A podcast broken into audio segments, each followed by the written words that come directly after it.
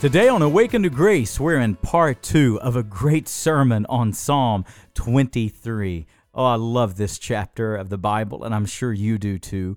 Well, you know, friends, we're in this series where we are studying the names of God, which reveals the character of God. We are learning together how to pray the names of God as they are revealed throughout the Old Testament. This series is called The God of. And today we learn how God is our shepherd. Well, friends, if you have enjoyed the preaching of Awaken to Grace, if you find that it is strengthening you and encouraging you in your walk with the Lord, you know, we are on many, many platforms, just like the one you're listening to right now. And we ask people who feel called by the Lord to partner with us. We ask people to come alongside of us to stand shoulder to shoulder as we trumpet and proclaim this glorious gospel from coast to coast. Friends, uh, we hear from so many who are impacted. We know from listener feedback that people are coming to Christ. Christians are growing in their faith. And if you would like to be part of helping us do that, you know, those special people who God calls to do that, we call them grace givers. And I want to invite you today to my website, awakentograce.com. And any gift that you would like to help us purchase airtime, just like the platform you're listening to right now, we have many contracts, many, many places that we are sharing the gospel of Jesus. And we need people just like you to come alongside and stand shoulder to shoulder. Become a grace giver today.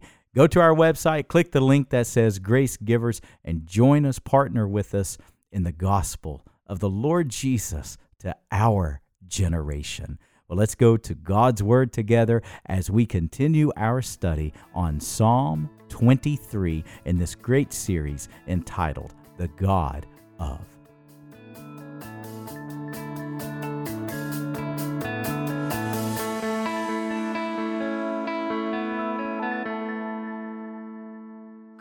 He leads me beside still waters. Are you drinking today from the Word of God? There's another meaning to this. You know, a little body of a sheep, you, you take away their wool, there's not a whole lot there. The little body of a sheep, do you know it's comprised of about 70% of water? It has to have water. But sometimes it gets a, a good amount. You know how it gets? From the dew that's on the blades of grass early in the mornings before the sun rises. Do you know what it would do for you if you began every day in God's Word? I want you to come back this Tuesday for prayer meeting because I have a very special teaching. Some of you need this teaching.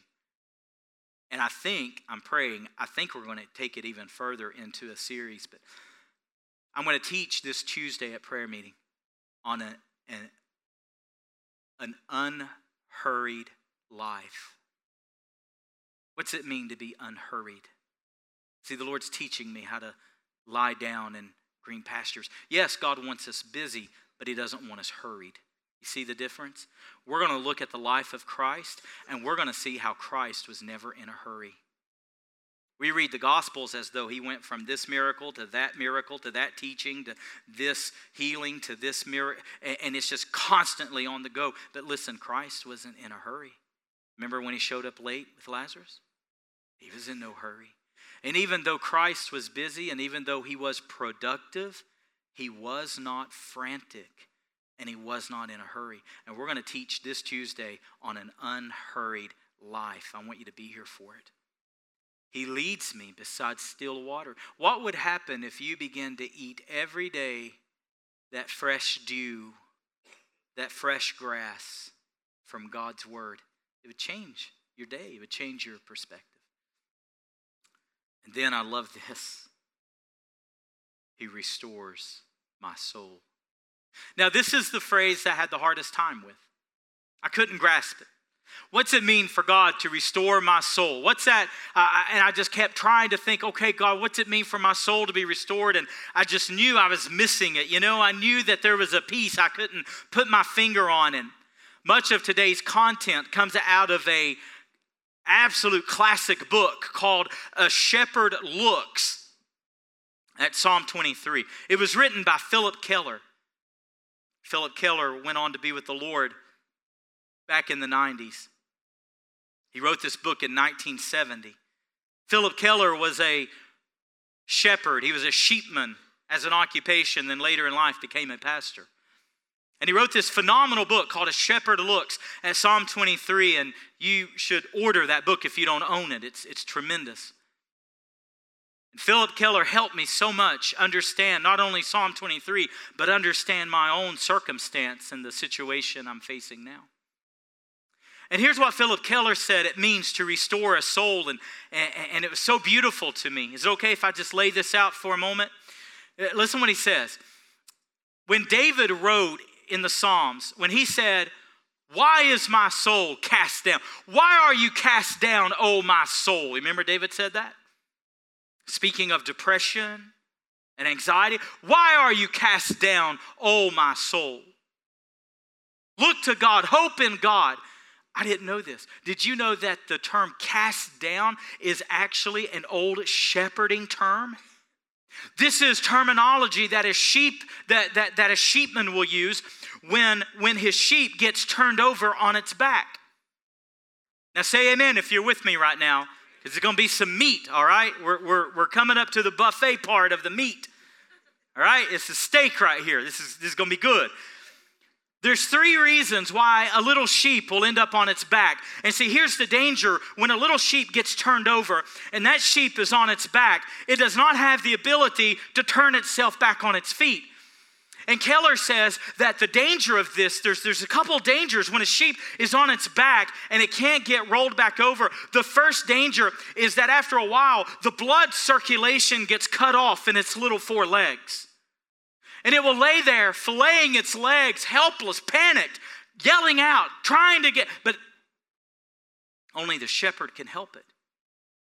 And the danger is that the blood circulation gets cut off. And then Keller says that if it's a hot, sunny day, that sheep will only survive a few hours before it dies. If it's lucky and it's a overcast, cool, maybe even a rainy day, perhaps that sheep will survive for two or three days that way. But see, here's the other danger predators look for sheep who are cast down. Sheep small enough, a predator bird will get it. Cougar will get it. Something will pick that little sheep off. Keller writes in his masterful way of writing in this book, he said, I spent untold number of hours just finding sheep who were cast down. He said, anytime that I would see buzzards begin to circle over my property, he said, my heart would sink. I would drop everything and I would run toward it because I knew my sheep was cast down.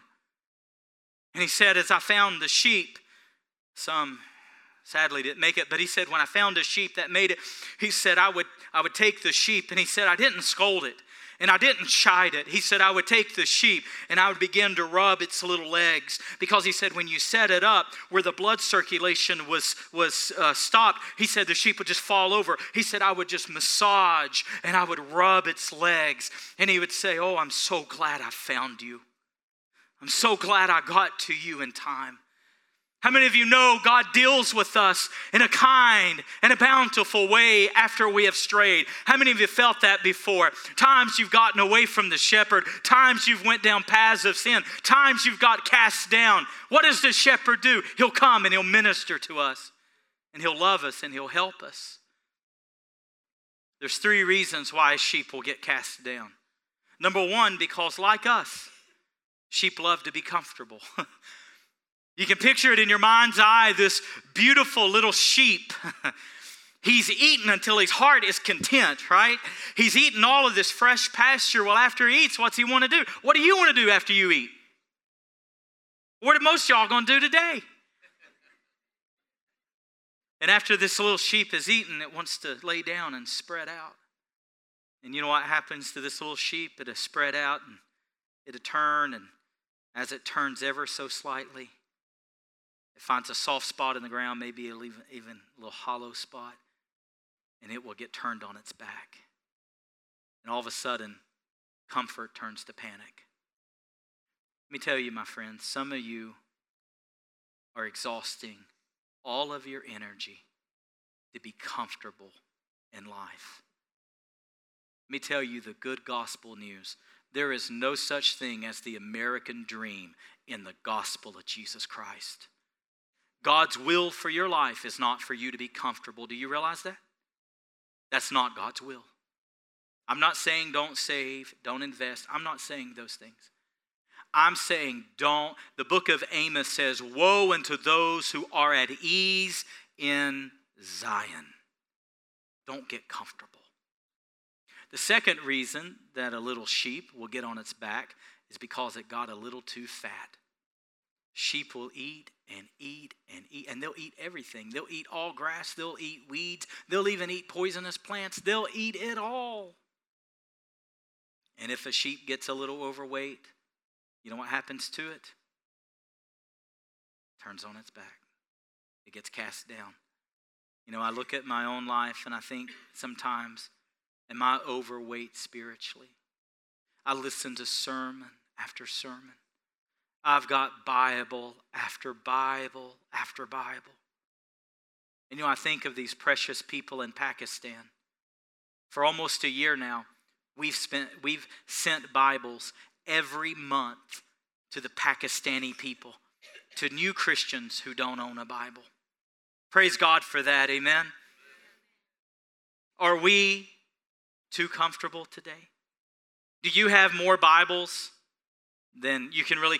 Uh, I mean, uh, you have your not only do you have physical bibles you have your phone you have your tablets you have your laptops you, the word of god is so accessible and do we treat the house of God as a flippant thing where, oh, maybe I'll go, maybe I won't, maybe, you know, where's, I don't even know where my Bible is. And yet there's brothers and sisters in other parts of the world, they don't even own one.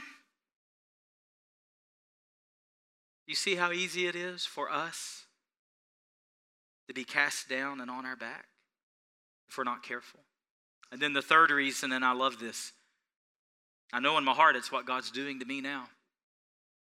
A sheep will get downcast because it hasn't been sheared in a while. Now, Keller masterfully writes, and it's, it's so, it, oh, oh, it just puts, it just oh, staggers me. Keller says, it's a very unpleasant thing for a sheep to be sheared. It's not only unpleasant to the sheep, it's unpleasant to the shepherd because the shepherd loves the sheep. Keller said, When I would need to shear a sheep, I would take my knife. And I would begin to shear it. Well, with a sharp knife, you know what that means? The sheep's going to get cut, it's going to get pricked, it's going to be uncomfortable. But do you realize that in the Bible, outward wool always represents sin? It always represents the old self. It always represents worldliness. And Keller says, as I would shear my sheep, I was amazed at what was in their wool hardened manure, hardened mud, ticks, burrs. All these terrible, nasty things were in the, in the wool. But he said, after I had sheared the sheep, even though it was painful, even though it was difficult, the sheep would run off in delight because it had shed all that filthiness. How long has it been since God sheared you, cut away at you?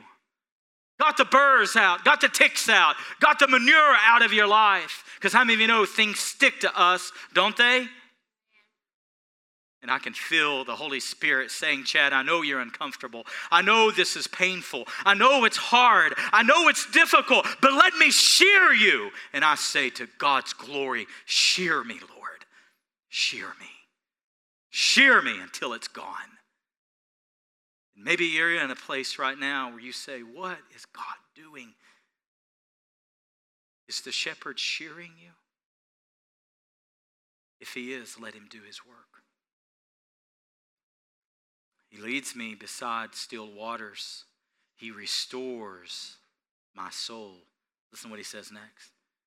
He leads me in paths of righteousness for his name's sake.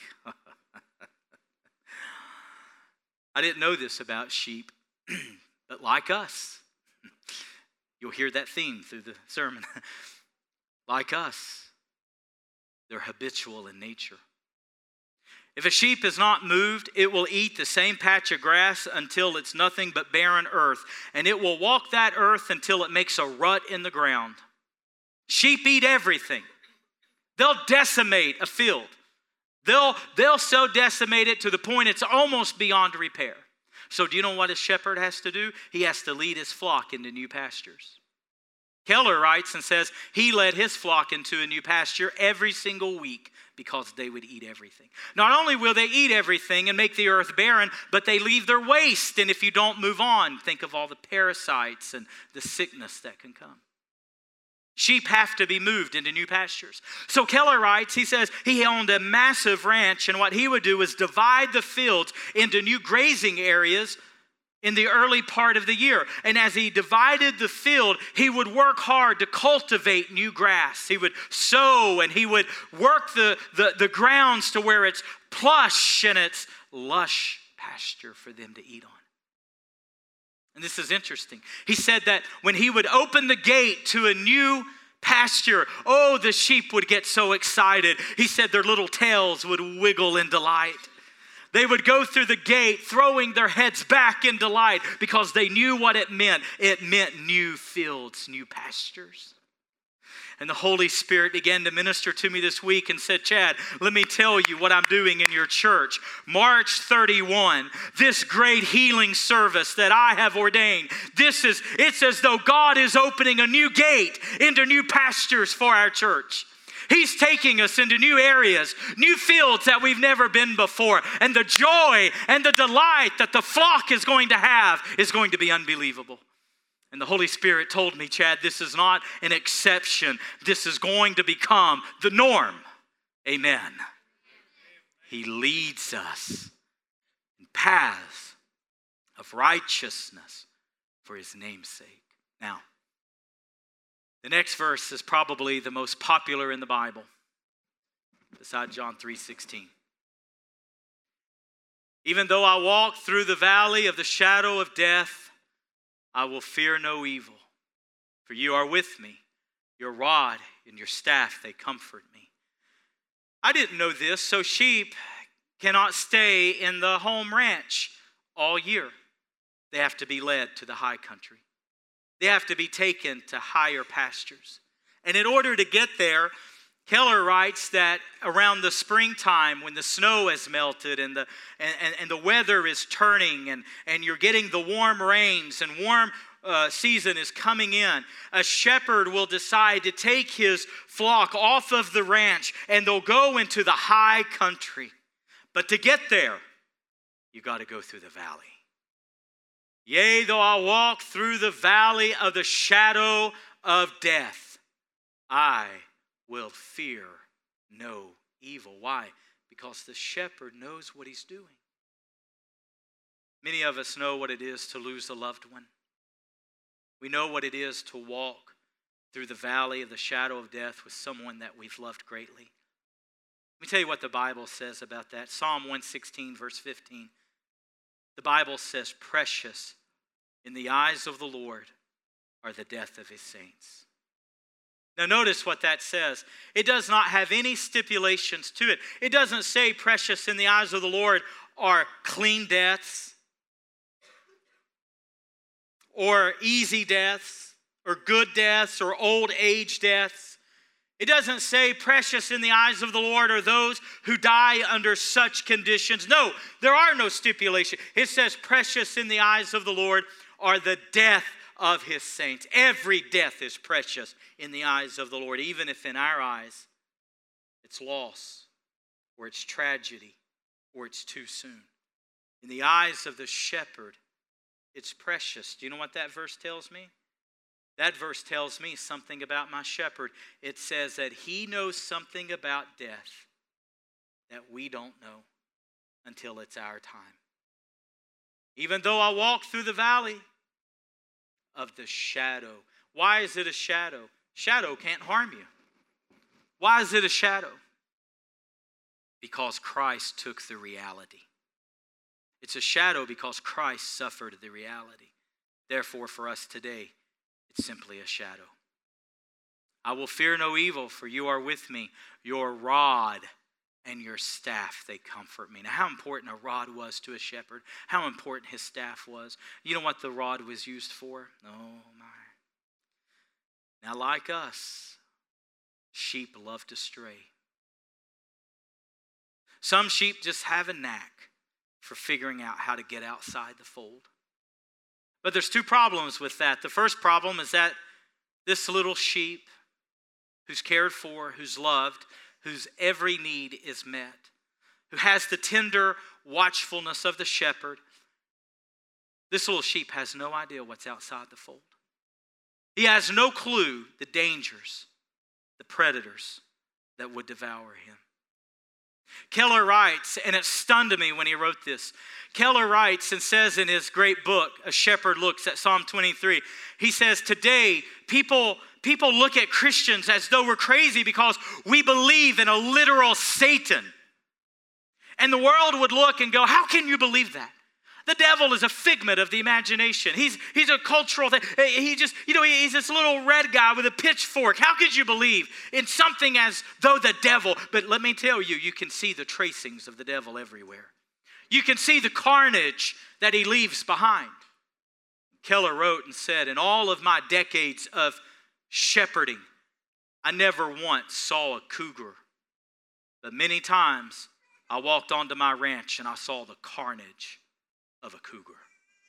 But yet I never saw one, but I saw the damage it left behind.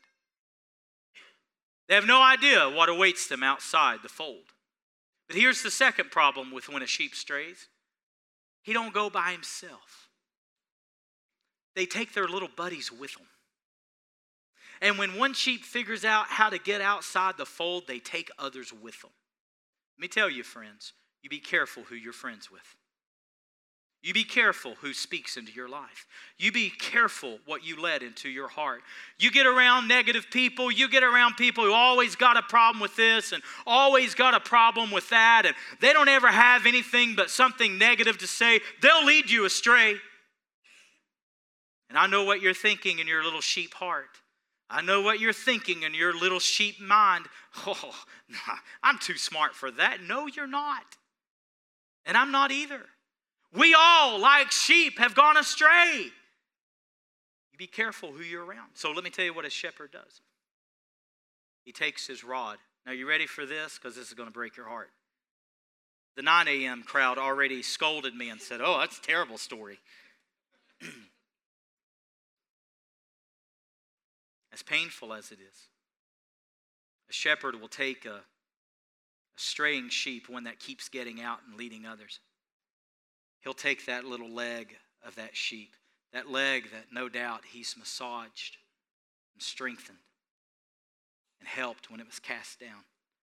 And he'll stretch that little leg out and he'll take his rod and he'll break it. Can you imagine what that does to the heart of a shepherd? When that little sheep cries out because you broke its leg? But let me tell you what happens. That wise that loving shepherd will take that little leg of the sheep and he'll set it. He'll put oil on it. He'll bandage it. He'll make sure that little leg is going to grow back and it's going to heal and it's going to be right. But you know what happens until that little leg heals? Everywhere the shepherd goes, the sheep is carried. When that sheep goes to bed, it sleeps at the heart of the shepherd. When he drinks water, he's watered by the shepherd. When he eats, he's fed by the shepherd. Everywhere the shepherd is, that sheep is with him. And how many of you know you, you can look back in times of your life where you would have strayed, you would have got into sin, and what did God do? He got your attention. He broke your little leg, and it hurt in the moment. It hurt at the time, but what happened? You've never strayed again. If you enjoy the daily broadcast of Awaken to Grace, then I want to invite you to subscribe to our podcast. You can get our podcast wherever you get your favorite shows. Simply search Awaken to Grace Weekly Sermons.